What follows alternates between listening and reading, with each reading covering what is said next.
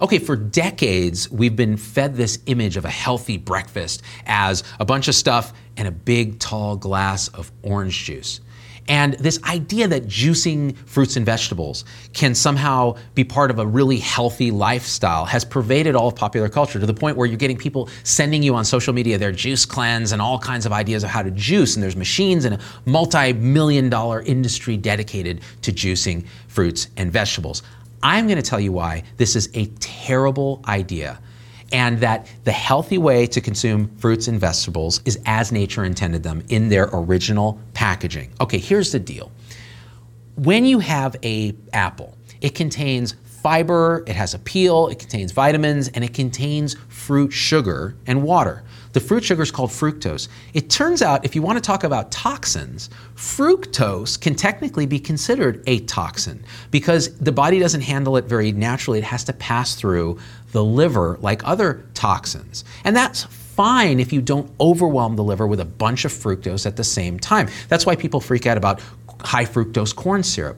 But look at an apple. The same fructose is in there as is in honey and high fructose corn syrup and, and those kind of simple sugars. But here's the difference.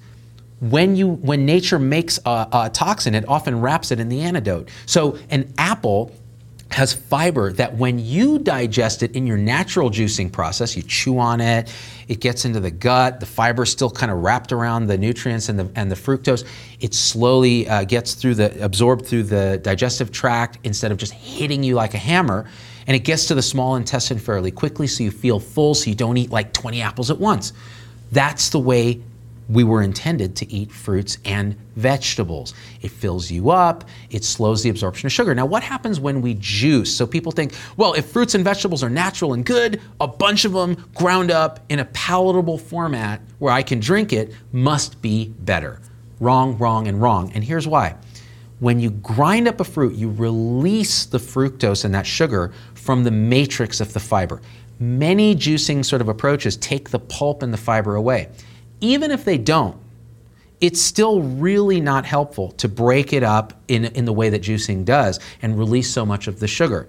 So immediately you're going to be hit with this huge sugar load, which is not good for your insulin levels, it's not good for your body, and it's not good for weight because it's a ton of calories absorbed quickly before you can get the feeling that you're actually full. In fact, a good rule of thumb is never drink your calories if you can avoid it because of this idea that you don't get full fast enough and you'll take too many calories. The other thing about juicing is you can grind up a bunch of fruits and vegetables in a way that you would never eat that many in real life. So the caloric load is really, really high.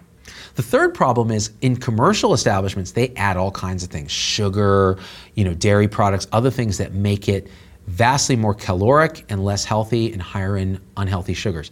Now, people who do these juice cleanses are doing themselves a disservice because they're taking these huge shots of what is effectively Coca Cola, huge amounts of sugar, and that's all they're eating intermittently. And they're subjecting their body to these insulin swings, these sugar swings, and that's very, very, very bad. So, the bottom line is this if you're not getting any vegetables and fruit in your life, an occasional juice might get you some vitamins and things like that. But really going overboard and thinking that you're being healthy by doing it at, to the exclusion of eating healthy in other ways is a terrible, terrible lie that you're telling yourself.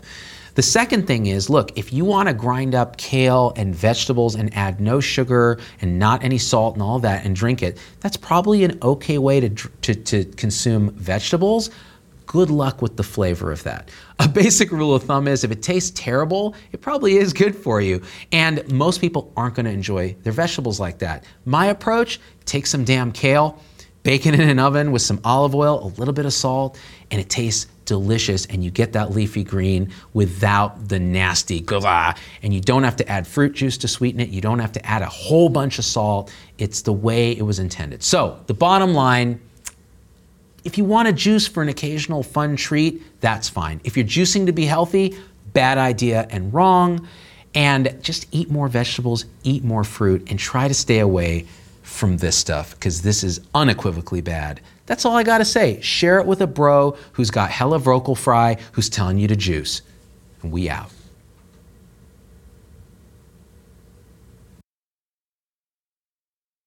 Hey, it's Dr. Z. Thanks for getting through the whole episode. That's a huge accomplishment. and so at this point, I just got to ask you for a few favors because it just helps us so much if you leave a review on your favorite podcast platform and subscribe. It, it just really helps the algorithms to get this message out to others. The second thing is email me, hello at zdoggmd.com. I get all these emails personally. I can't respond to them all, but I need to hear your voice because, especially on podcast, we don't have a comment section.